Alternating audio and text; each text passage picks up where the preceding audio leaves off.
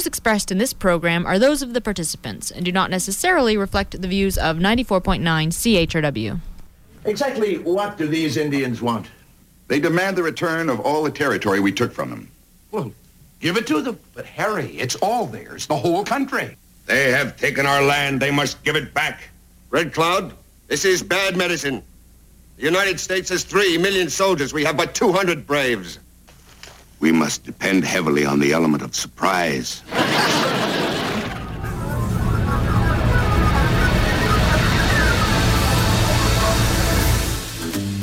Good morning, London. It is Thursday, June the 7th, 2012. I'm Bob Metz. And I'm Robert Vaughn. And this is Just Right on CHRW 94.9 FM. Well, we'll be with you from now until noon. No, no, not right wing. Just right.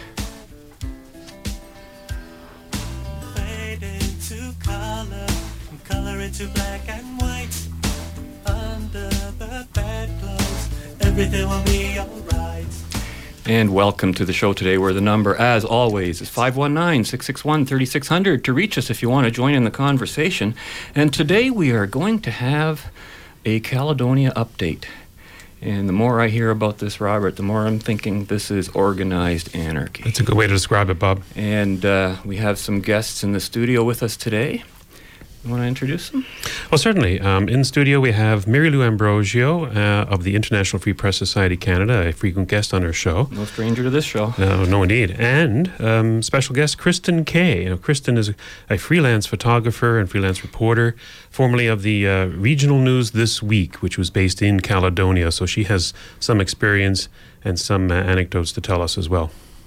Yes, and uh, so where do you want to start? We have an issue with what's going on out in Caledonia, certainly. I think what we're going to be hearing today is some testimonials from the front lines. We we had previous guests on over this issue before, more Mark than once. Vandermaas, Mark Vandermaas, Gary McHale. Gary McHale. We'll be hearing from them again today via some uh, pre-taped uh, in, uh, stuff we have from actually our own recordings from our own uh, events that we attended. Yes, from uh, Mark Vandermaas, we have from Israel Truth Week. And uh, Gary McHale also spoke at Israel Truth Week, which you can find on our um, YouTube channel, Just Right Media. Now, you know, the more I hear about the situation in Caledonia, the more I, I almost can't believe it. It's sur- it's surreal. It it it's a story not out of Canada. And and in a funny way, I, I'm almost beside myself in, a- in a way like I can't believe this is going on in this country. It's it's funny you should say that. I I'll just IFPS's interest Mm-hmm. in this came about as a result of what happened to us with Ann Coulter. Yes. Where an event was shut down. Basically, bullies came along and caused it to be shut down because the security forces wouldn't defend our right to have her speak or her right to speak. So this was very curious. That caused us to have a closer look at what was happening in Caledonia because we realized it's very similar. So when you mentioned um, that uh, you didn't feel like you were in Canada. Interestingly enough, the first event that Al Gretzky, who's our communications Yes. director, and I attended in Caledonia, it was incredible. I literally could not believe what I was seeing. And on the way home, Al said, he said, You know, I didn't feel like I was in Canada. So, very interesting comment you've made because that's how we felt. Well, interesting too because that seems to be the intent. Yeah. I, I don't have the clip with me today, but when I was listening to the clips of Gary McHale and um, uh, who else? was Mark it? Vandermaas. Mark, Mark Vandermaas. They were talking about how. Uh, I think it was Gary that actually brought it up. He said the reason that they're so offended when anybody brings a Canadian flag near the area is because they actually regard that area as a separate country, Yes. and that when you Turtle carry a, yeah, when you carry when you carry a, um, a flag past them, you're supposedly offending them. Right. And yet, I think we'll probably get into this a little later on. They carry Palestinian flags. Yes, they do. They carry Mohawk warrior flags. when I first uh, contacted Mark Vandermaas, uh, when he showed me some pictures and we talked about what was going on there, that was the first thing that struck me. I thought, this is madness. And I think it's very important that, uh, you know, we connect the dots. They're, they're putting them out there. We're just not paying attention. So once you pay attention, you see these things, and it's pretty astounding. Well, most people aren't even aware of this situation, and the media is not covering it. The, the, the general media. I mean, we're the media too. But why do you think that is? Well, I think you guys did a show on postmodernism Yes. a few weeks ago. All the answers are there. This is about um, addressing historical wrongs instead of dealing with uh, rule of law and uh, uh, um, and having the police do their job. The what's right politicians do their jobs and do what's right today. This is, you know, we've been people have been convinced that you can address historical wrongs the same the way they do in, in Gladue uh, sentencing, which is special sentencing for Aboriginals. We're told that, you know, these things must be taken into consideration when it comes to sentencing. And I think it does a disservice not only to the general public, but to the Aboriginals themselves. Now, what is what is now? You're talking about a conference that took place where? Uh, Not in Queen's Park. Caledonia. At Queen's Park. in Toronto. Yeah. And now tell us a bit about that, because Well, what happened was, on, uh, as you know, the Caledonia Eight were arrested. I believe it was in December 2011. Mm-hmm. They had a court hearing on February 3rd of 2012. And that's where Chris, Kristen came into this Okay. because she was covering it. Um, and so Queens Park, to, uh, we were given uh an opportunity to uh, use the media room there to talk about what had happened. Uh, now, now who do you mean by the Caledonia Eight? I don't know if our listeners would know who you're talking about. Okay, that would be Gary McHale, Mark Vandermaas, um, Jeff Parkinson. Uh, there were a few others, Randy. Um, Basically, the Ba- protesters. There, there were eight of them that were arrested in December for walking down a county road. Right. Pretty much that's why they were arrested. Mm-hmm. So, obviously, an outrage. There was the court date was February third. Now, they were they were arrested and, and I believe charged, but they knew that it wouldn't result in any kind of conviction. They dropped the case, as the police always do. They basically arrest them to get them out of the way. They, they claim it's keeping the peace by Mm-hmm. Sounds like- removing them. Sounds like Yeah. a false arrest to me. That- yeah, exactly. They they arrest them because their their presence incites um, and violence. It gets them the other um, the natives riled up. So they arrest them to remove them from the situation in order to quiet everybody down. Well, it sounds to me as if the natives don't need any inciting to uh, to be violent because No, they do not that on their own. Did you see They did this before Gary and Mark and That's the rest of them were there. They were they were throwing they were burning bridges, torching Did- cars, attacking police. To, they, to say there's a pattern, been, been a pattern over the last six years would be an understatement. Absolutely. That's right. So Kristen's right. It just, Now, now, did you see evidence of that, Kristen, when, when you were there and the protesters came? Were the natives getting restless, so to speak? Definitely. And, s- Well, and they're they're um, it seems do you think the like, police were justified in doing what they did then, to some degree, or was it totally unjustifiable?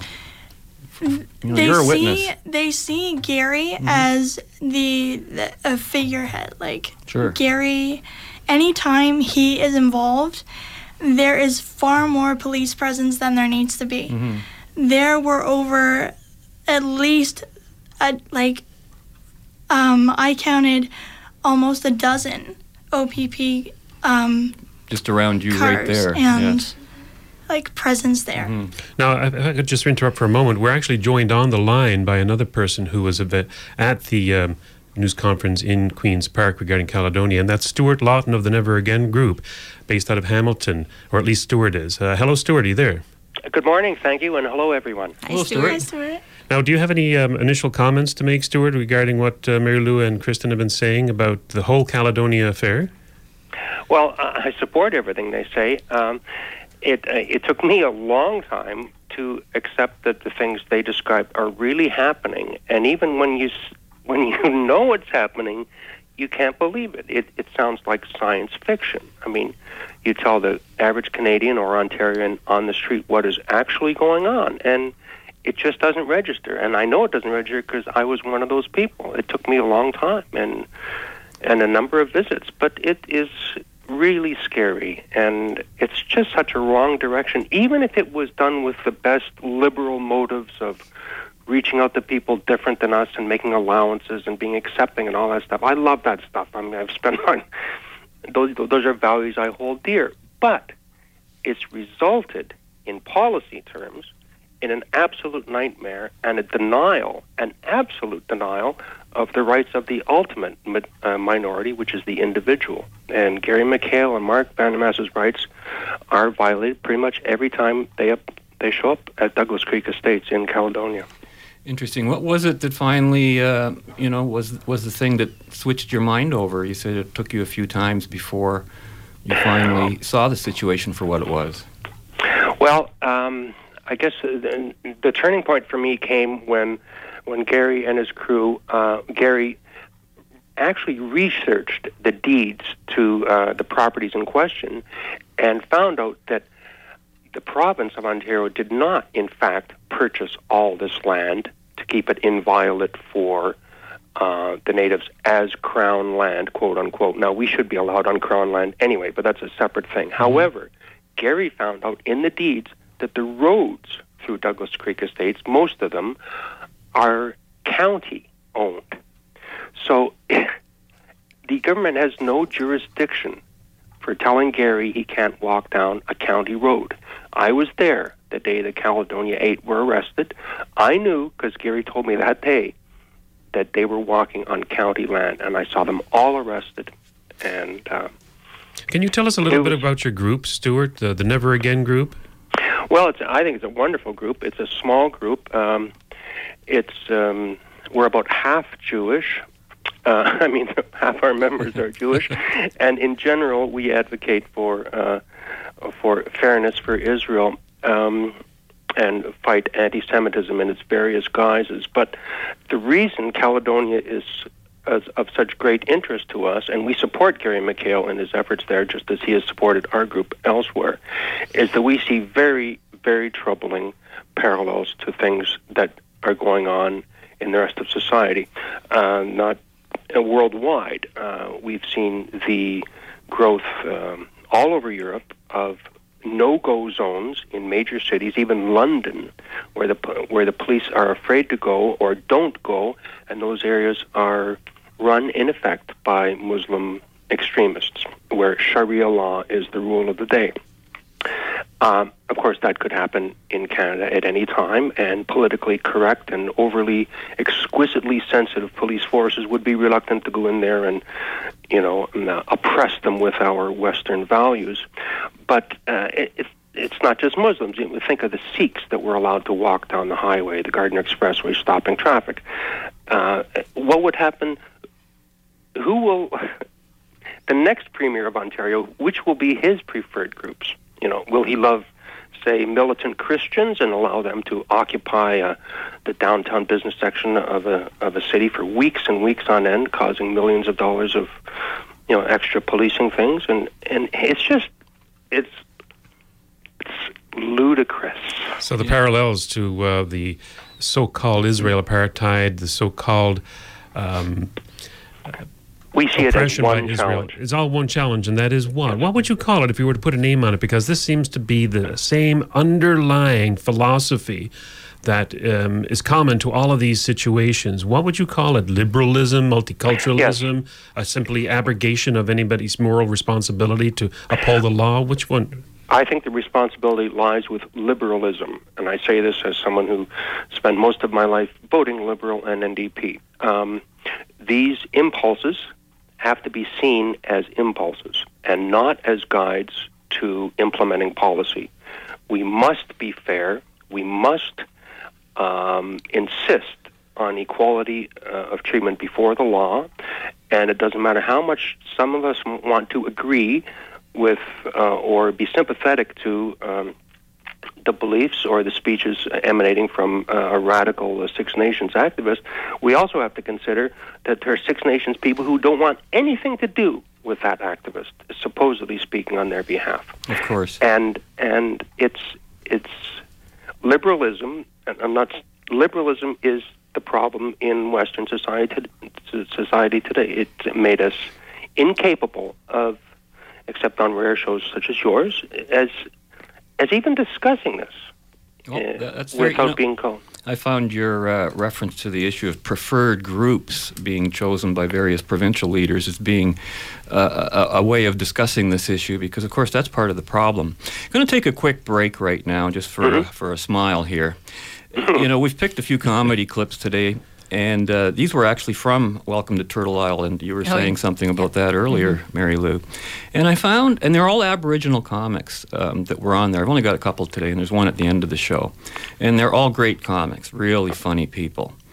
But one thing I found that each one left you with the impression that it is the native population that is constantly being harassed by peri- police. And that it's the others that are being left alone, and because of some kind of racial racial profiling. And you know, as funny as and, and, and as talented as these comics are. Um, hopefully, at some point in the show today, you know, we might be able to reconcile those different viewpoints. How come they see it one way, and then we're, we're watching you witness something completely different? So let's take a break right now. We'll be right back in a minute and a half. I think it's great we can all be here like that, where they're having this show, bringing together all the Aboriginal talent so we can all break those stereotypes, right? I mean, I think it's great that we all made parole to be here tonight. That's the greatest.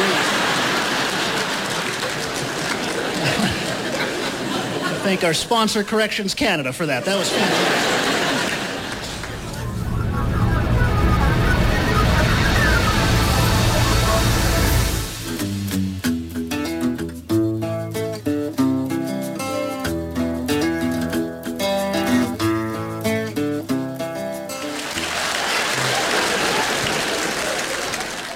Nations we have here tonight? On the count of three, everybody yell out your nation, okay? One, two, three.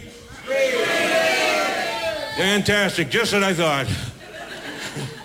I heard somebody out there going, wannabe. You know. That's cool. That's okay. You know, we're all welcome here in the circle of humor tonight. Welcome everybody who came. You know, everybody, welcome here. Everybody, everybody from different, nations and tribes, welcome. You know, we're all related. You know, and uh, white folks, you know, it's nice you all came here too, man. We're all related, you know. and you're not really white. You're all pink like raw hot dogs, you know. So. And I'm not talking about you. I'm talking the ones outside. You know, you all came in here to laugh.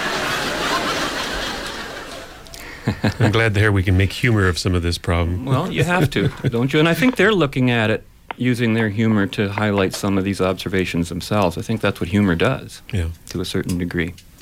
Now, why don't we get into um, a particular incident Yes. that happened with Kristen Kay, um, our guest here, who's a freelance photographer and reporter, and the uh, of the re- for the Regional Newsweek, which is unfortunate because the Regional Newsweek has just recently uh, gone out of business. Yes, they did. They had to close their doors in February, unfortunately. Yeah. Why don't you tell us what happened to you? Because you had a particularly harrowing experience. I did. Um, in January, I was sent to cover one of Gary's rallies, him and uh, and his crew, and uh, I was sent to um, cover the story. So I was taking photos and um, gathering information. So I was following back and forth, taking photos, and I there was several members of um, other newspapers of the area. So um, there were a lot of other reporters there. Um, Was it uh, was it obvious to the police and to everybody there that you were part of the credentialed press? Well, I wasn't.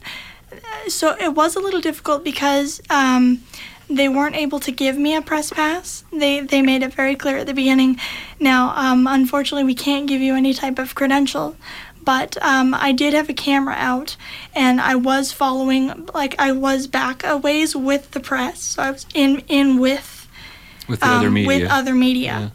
Um, so they they did recognize like I wasn't in with the crowds. So it was pretty obvious you, you were not a protester. Yeah, I wasn't. It's I wasn't in with them. Like I Mhm. wasn't trying to get in. Anyway, so I was with them for most of the day, following back and forth, keeping my distance, obviously, because with my disability, I can't, you know, get in with the fray and get in, you know, as close as other reporters could. Um, uh, the difficulty came when um, it was close.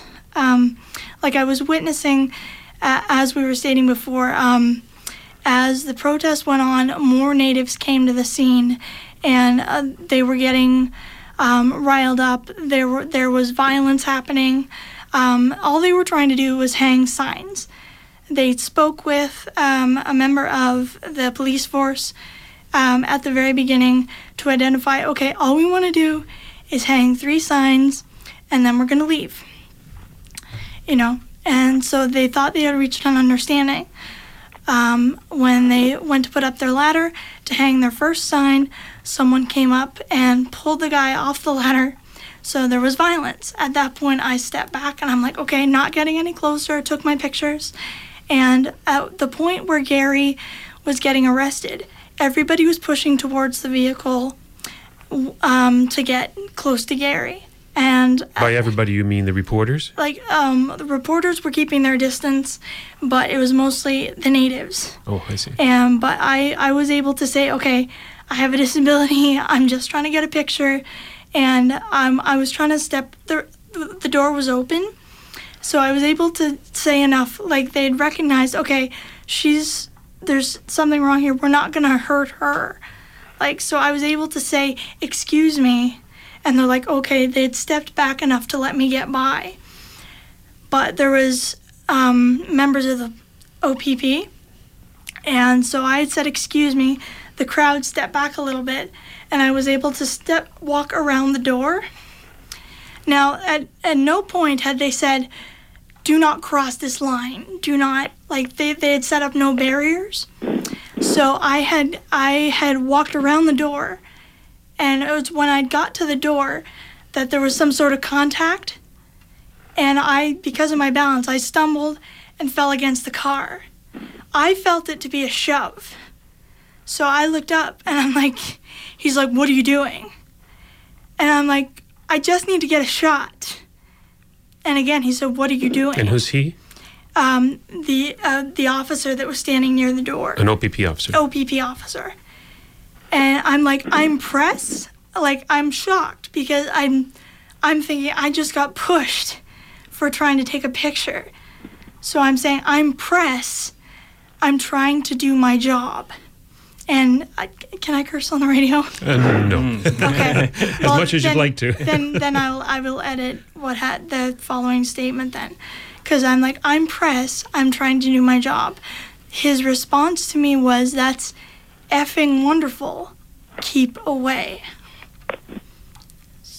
So I was able to write myself, step around, and take the picture of Gary getting arrested, like stepping into to the um, vehicle that will escort him off the premises. Were, were there other cameras running at the same time during Um, all of this? there were there were others, Mhm. uh, but they were they did not get to where I was. They were taking shots from a uh, from a distance. I was the only one close enough to get to my position, like close enough Sure. to the actual. They were all taking from a distance. I was actually the only one brave enough to get that close to.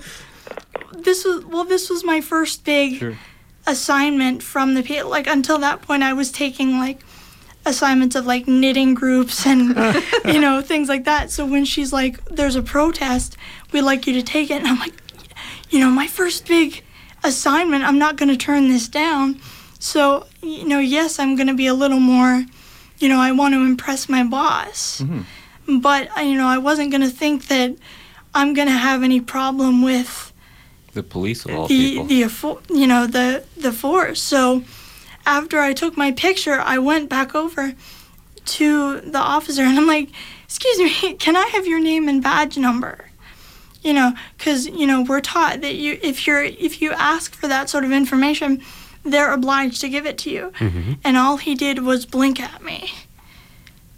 So I'm like, "Excuse me, I asked you for your name and badge number." At that point, he turned and walked away from me. Could you identify the officer? Uh, no, he wasn't wearing any. He wasn't even wearing a name He name wasn't wearing a name tag, and he had shades on, Mm-hmm. and he walked away from me. So I followed him until he went to the hilly area, and at that point, I can't chase him because I can't walk on uneven ground. So I'm like shaken by all of this. Perhaps, perhaps you should describe for our listeners, of course, that you have a physical disability. Yes, I was born with cerebral palsy, so I walk with a swaggered gait, and um, so I'm I'm unable to you know maneuver as easily as say any of you. You can't, So- you can't chase down an OPP officer. Oh, well, he wasn't moving very quickly, but I couldn't very well, you know, move, you know, follow him to a hilly area or anything like that. It, it was not easy for me. So at that point, I had just given up, and I was I was starting to tear up because I was I was frustrated. Like I couldn't explain why what had just happened, why that would have happened to me. I was just trying to take a picture. So I um, I I was frustrated, so I went back to the office. I had dumped my photos. I told, you know, the girls at the office, you know, while my boss wasn't there, she had left for the day. But I told the girls at the office, like, you would not believe what just happened. I'm furious. I'm I'm just I'm gonna go. And I got in my car and I drove to see my fiance. And I told and I told him. And now um, shortly after all that, you know, and then, then we went to Queens Park, and I and I told the same story. Shortly after that, um, about a week, I got a phone call from John Murray of of the OPP detachment there, and he was trying to get me to come in because I filed a police service report. I was not happy Mhm. with what happened. I filed a police service report, and I got a phone call from John Murray shortly after saying, Well, come in and tell us what happened. And I'm like, No, I'm not comfortable doing so. I filed a police service report and it will get dealt with when it gets dealt with. And he's like, Well, you know, um, we'll see you on Tuesday. And I said, No, sir, I'm not coming in to speak with you. It's been filed. It will be dealt with when the time comes. And so I didn't go in. And um, about a week later, or no, sorry, sorry, I'm getting my my story mixed up. Um, a few days after that, he phones my home, a number which he didn't have, That's interesting. to to say, I um I hear you're giving a little speech at Queens Park. I don't see how that's any business of yours, or how he would even know that I was giving a speech at Queens Park. And I said, Well, yes, I am, but I don't see how that's any business of yours. Well, you do realize if you give that speech, you're in breach of the peace. Is that right? This is an OPP officer telling you this. Um, he, he said he was um, head of the.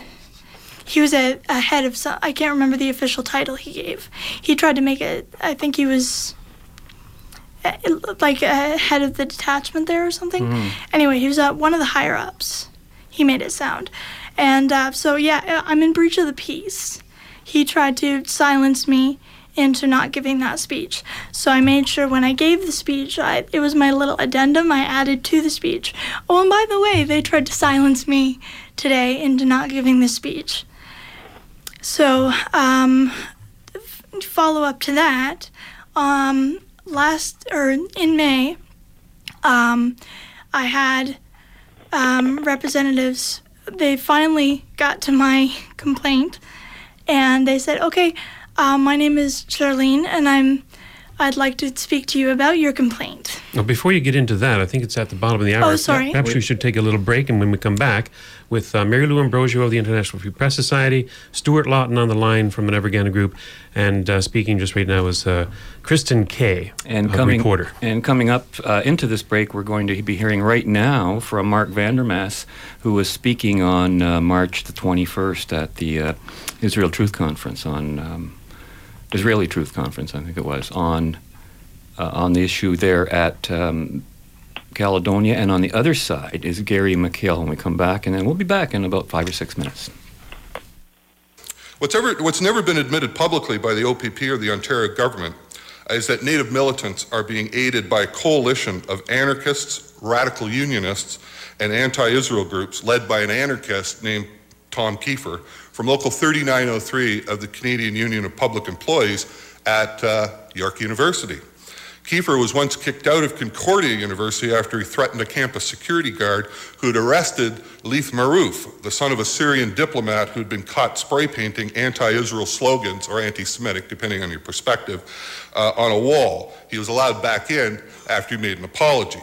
Now, Tom Kiefer and QP 3903, with help from other locals uh, from CUPE, CAW, OPSEU, CEP, United Steelworkers, began supporting Native radicals in Caledonia after the failed OPP raid of April 20th that I just told you about when police were attacked.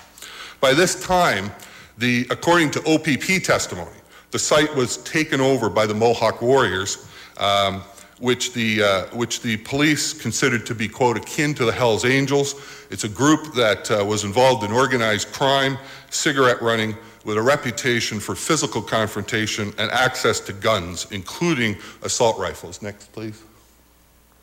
The Warriors murdered uh, Quebec Police Corporal Marcel Lemay in Oka, and they were in Ipperwash during the violent takeover of the Canadian Forces base there, which led to the death of Dudley George, and years of intimidation of innocent residents. Now, Keefer and CUPE work, also work with the anarchist Black Cross Federation and the Fredonia Anarchist Foundation, which has donated money to support CUPE activities in Caledonia. Next, please.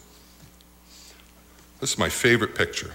This is a, the Palestinian flag flying on the occupied Douglas Creek estates, along with the Mohawk warrior flag. It was placed there by the Niagara Palestinian Association on May 3rd, 2006. Now, one of those present when the flag went up was a lady by the name of Jamila Gadar from McMaster University's Solidarity for Palestinian Human Rights group. And on March 9th, 2008, at a McMaster University conference entitled, quote, The Politics of Six Nations Palestinian Alliances in Caledonia, she waxed poetic about that day, and she, here's what she said In the months following, through cold and moments of exhaustion and worry, we would raise our eyes to the swaying of the flags and think, We are one, and the winds carry our colors together from Jerusalem to the Grand River.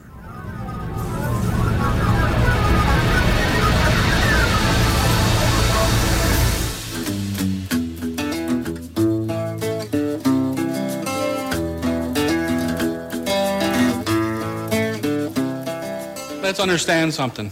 The vast majority of Native people in this country want to live in peace. They want to find real solutions to real problems. Most live in fear. Whatever level of violence, I want to tell you what happens in Caledonia does not compare to what happens on many reserves. Never get published, never get reported. Before I continue and talk about how we should take a stand, I want you to realize there is a price. If you speak up, you will be persecuted. When government policies have been institutionalized to the point where racism is the norm within the police, I assure you the full force of the state will come down upon you.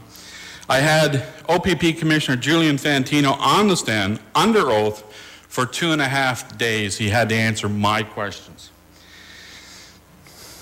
He told me, or told the court, that the OPP installed a new accounting system because they wanted to track how much it cost to police Gary McHale. I didn't know I was such a serious villain that the OPP needed to track the costing of police services to me. What was, was I a mobster? I've been arrested six times, prosecuted three times, not one case met at the trial. The OPP have sued me for $7.1 million for public statements where I said they were disobeying their oath of office. I have received death threats. I've been beaten in the presence of OPP officers and taken to, to the hospital. I have been cursed and assaulted several times, labeled a racist, white supremacist by the natives, by the media, and by the OPP. Welcome back to Just Right on CHRW 94.9 FM, where you can call 519 661 3600 to join the conversation, or you can email us at feedback at justrightmedia.org. And that clip was from Gary McHale of the Canadians for Charter Equity, also called CANACE. And I think. Uh, Before we continue, you want to make sure that people know they can hear that whole speech and the whole slew of speeches. Yeah, as a matter of fact, that particular speech is only one of 12 that um, I recorded uh, with um, at the Israeli Truth Week conference that was held in London on March 21st on uh, Church on Clark Road. And amongst the speakers were, of course, Gary McHale and Mark Vandermaas, but also some uh, very interesting speeches from, uh, for example, Al Gretzky of the Free Pre- International Free Press Society. Mary Lou was a moderator of that, along with Stuart Lawton, who is also on the line here uh, t- today with us, and uh, Rabbi John Hausman, and a slew of very interesting speakers. And I would encourage people to go to our YouTube channel, which is called Just Right Media. That's all one word uh, youtube.com, Just Right Media. You'll find a playlist there to watch these about a four hours of fascinating speakers. Beyond fascinating, just stunning. You'll you'll be scratching your head after you hear a few. You'll be wondering Yeah. what is going on in this country when you hear about the, the Caledonia affair from these speakers. But anyway, to get back Mm-hmm. to Kristen Kay, who is in our studio here along with Mary Lou Ambrosio and, and, and uh, Stuart Lawton on the phone, Kristen was telling us about her incidents of being uh, pushed, uh, allegedly by an OPP officer, and you have a complaint in. Um, do you want to continue on with your story there? Yes, um, as I was saying before, they're they're finally getting to my complaint, and I met uh, last month with um, a representative. Um, they try to do it non-biased. They're bringing somebody outside to review, but um, I'm not quite sure um, how that's going to work because it, uh, allegedly one person was coming to review my complaint and meet with me. But when I opened the door last month, there were two people there. So I was broadsided that way. And then, so uh, when I reviewed everything that happened, um, as I've told this story many times, and not one word of it has changed. Um, well, edited for radio, um, but not one not one word of it has changed in the many times I've told it. So I told the story again to them, and it was recorded. And then, as I finished telling the story, they broadsided me again with um, video. And and then, so I watched the video, and then so they asked me a whole bunch of questions as the video was playing, and then they stop it, and then they ask me, "Oh, so that's not your voice?" And I said, "Yes, that's my voice." And it's it's me, but the audio the video stops right before everything I had just said. So they, you, you gave them a complaint. They come to your house. They question you, and then they say that, well, we actually have video that contradicts what you said. Didn't they say that to you? Yeah. And they show you the video, but stop it before your story even begins. Yeah, the the audio goes to um, I'm I'm just trying to get my shot. Mm-hmm. So that part holds up, and then it stops right before that's effing wonderful. Keep away. So because it's not on tape, it never happened. Obviously, I think it is on tape, but they are concealing it. Could be. I, I, would, think s- they're I also would suggest testing that. you for for consistency in your story too. Yeah, but so, what's the uh, status of your complaint so, to date? So what they've told me is, thank you for giving your story. We're going to r- go to back to the OPP now and question the over 30 officers that were there, since you have been unable to identify who was the one to push you. Because he would not give his name or badge number, Mhm. or even have a name tag. hmm So we now have to question every single officer was that was there. Did you have any contact with this redhead? Did you do you remember any of this happening? So they now have to question every single officer that was there with this story that happened, and if none of them corroborate that this happened, it now goes to unsubstantiated, and I lose the fact that this even happened. I see. What do you think the chances are that any of the police I will have corroborate I have no idea Mhm. because everybody everybody holds up that the police protect their own, right? It's, it's already absurd, though. I think they've already kind of given themselves away by suggesting we have tape, but then not the part that's at issue. Mhm. So, what is the point of that? Now, this is just one other incident. It's a tragic incident in, in, in the uh, race based policing of Dalton McGuinty and the OPP at Caledonia. And now, Mary Lou, you and Kristen and Stuart uh, on the line here. Um, you're still there, Stuart, I hope. Yes, I am. Oh, good. Okay. Um, all three of you were at Queen's Park. Uh, when was the date?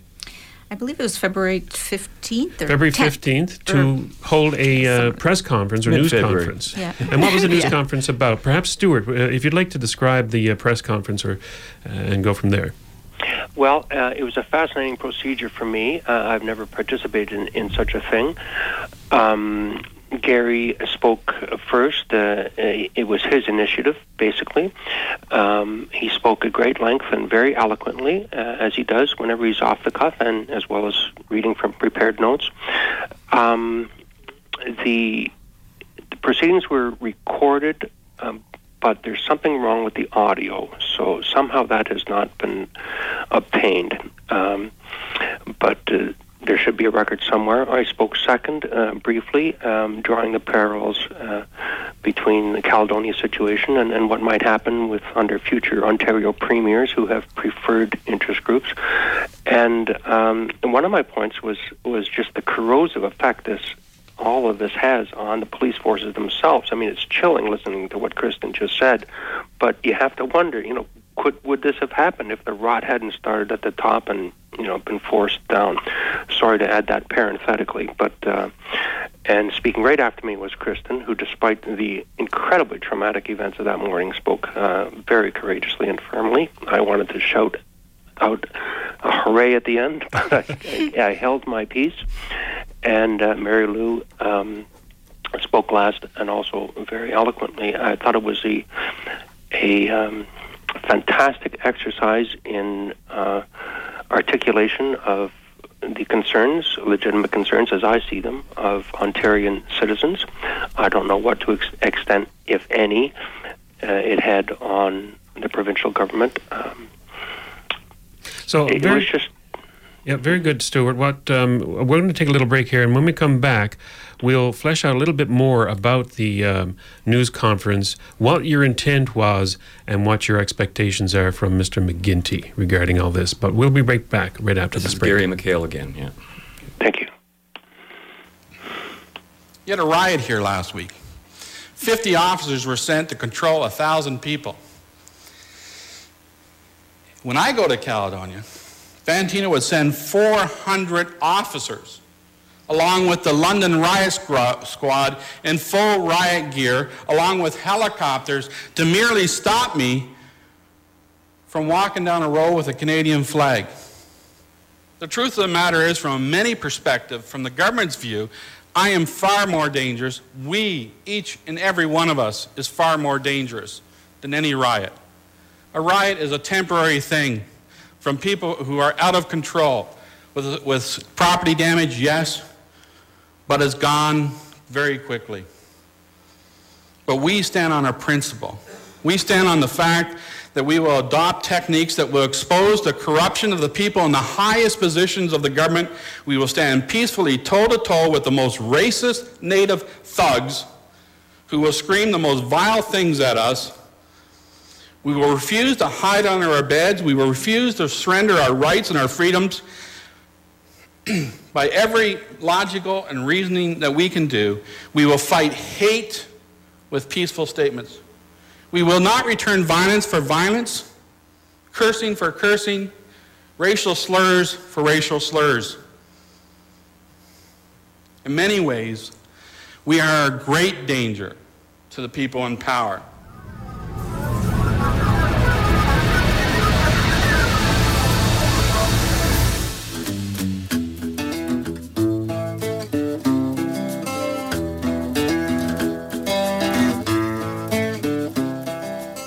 We do not surrender our rights. Direct action. That's what Dr. Luther King called for. What is it? It's not being passive. Sure, I don't want to assault people who are assaulting me. When they had me on the ground kicking me and screaming out, kill, and believe me, they used far more vile language than that. I did not swear back. I did not punch back. Believe me, Commissioner Fantino, when he issued the press release two hours later, blaming me for the violence, had hoped, had wished that I would have duked it out with a Native person so that it could have been caught on TV, so I could be exposed as the violent one. That's what the other side wants. The real courage, the real way to change the hearts and souls of a nation is to be able to walk up to that person who hates you and speak the truth to them. That's what direct action is. Go to the very places that they try to say you cannot go to, and you go to them on purpose. Because as Martin Luther King said, it's the tension of those situations that will force society finally to talk about the tough issues.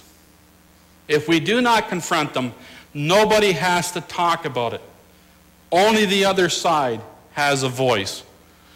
But when we confront them, we force the media, we force politicians, we force the government to finally talk about some of the tough issues.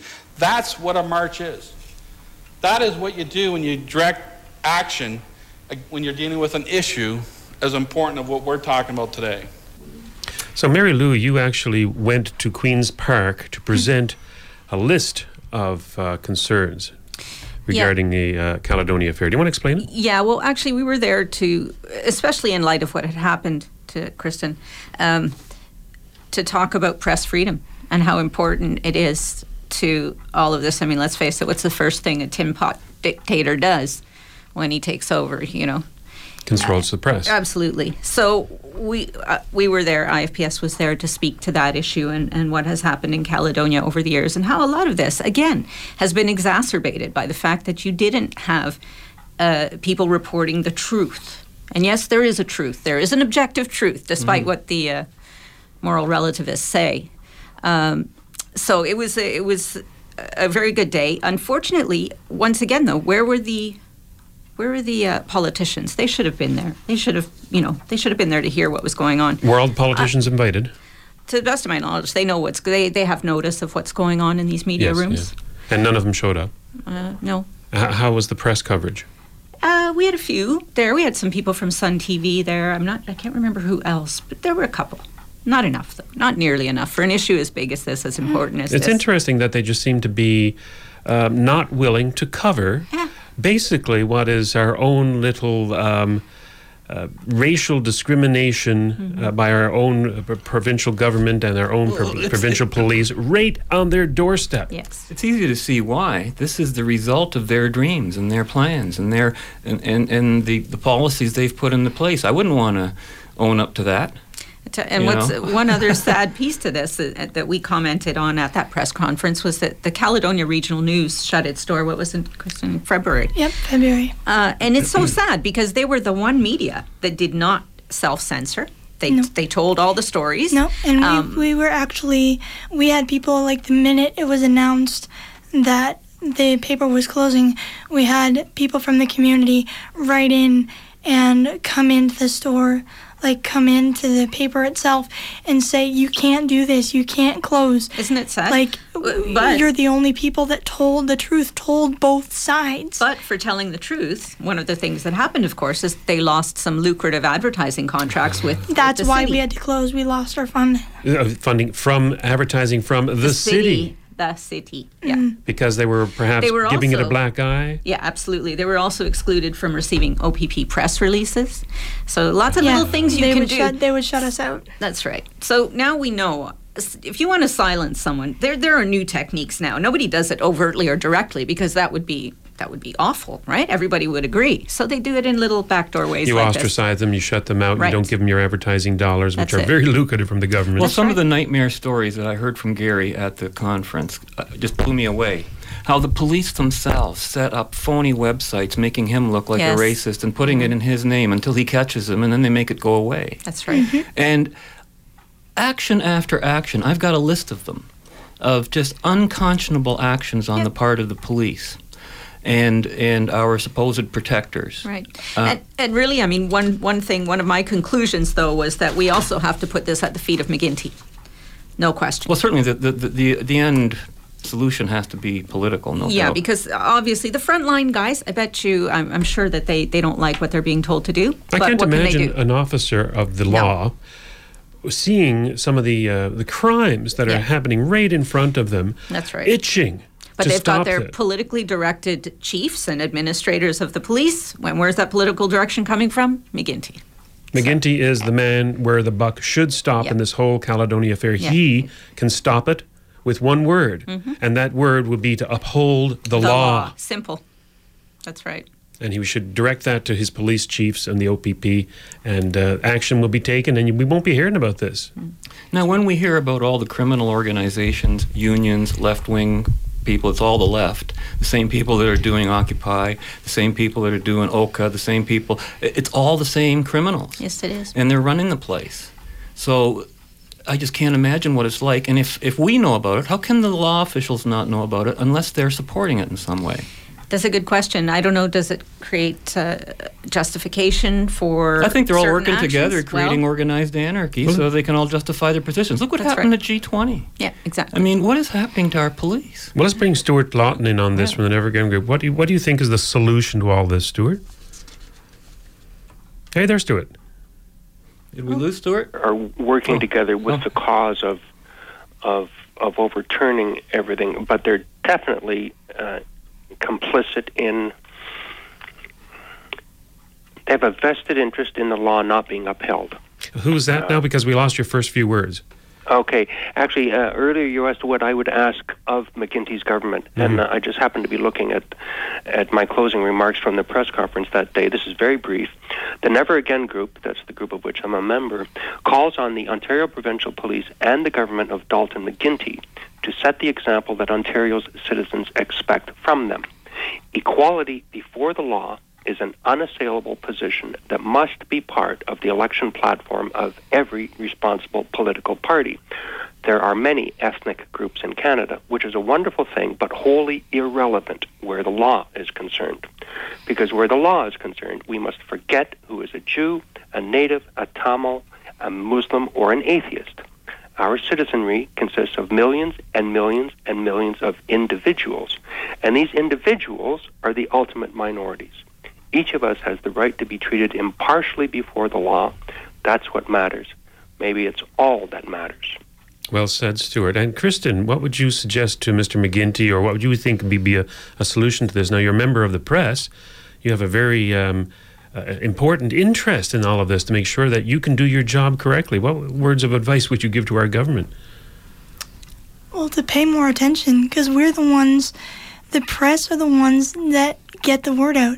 And if he, if he does wrong by us, if he does something that, like I'm, I'm because of what happened to me with the OPP, I'm no longer feeling safe by the law.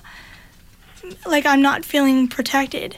So because he's the one that controls the law, like now, I I've already not felt safe politically anyway. So like we're the ones that get the word out, whether it be in his favor. Like if he wants to put something new out, like Would you agree with Gary that if anyone protests this or talks about it, they can expect to be persecuted?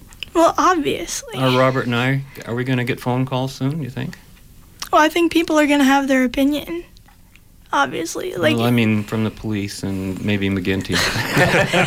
Not from him, eh? well, I, um, his I, I don't even know. I think it's selective. I think. I saw, and the fact that we don't make money at this, I think they have no leverage whatsoever. but uh, but it was interesting when Kristen decided to go ahead and speak that day at the conference, which uh, was wonderful. I'm We starting to get a backbone. Normally, until something like this happened, y- you don't realize Yeah. how much power you have. Yeah.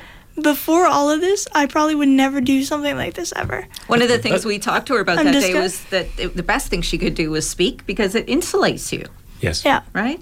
It made you a better reporter, too, I would imagine. You know, that, Yeah. that Yeah. observation that you realize how powerful you are as an individual is is is something I've gone through all my life. I'm just stunned at how much you an individual can do if they're doing the right thing. A lot of individuals spend energy doing the wrong things, putting their Mhm. energies into things and it doesn't work, right? So they give up. But no, an ind- individual who says the right things and sticks to basically the truth, stick to reality, stick to Mhm. reason, you're going to win.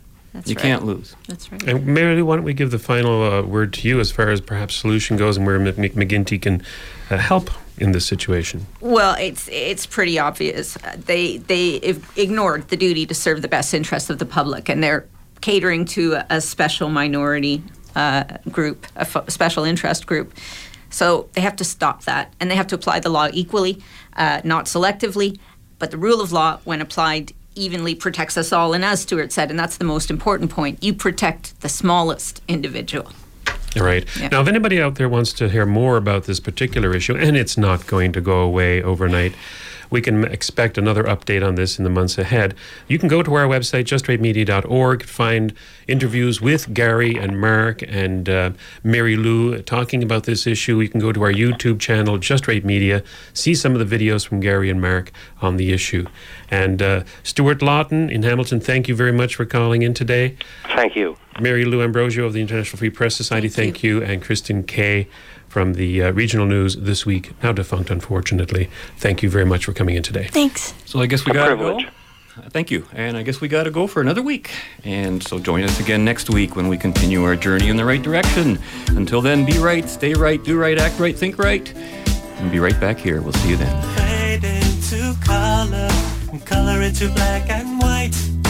Under the bedclothes, everything will be alright. So, uh, yes, I am Native. I'm Indigenous. I'm First Nations. I'm Aboriginal. I'm sick and tired of all the political correct crap. You can just call me Caucasianly impaired. Thank you. I don't mind being Native, though. Uh, I like the free stuff. You know, like the land, the education, the health care. I'm not sure if you're aware of this, but uh, here in the city, I get free cab rides. Well, they're cop cars, but they get you home. They're, um...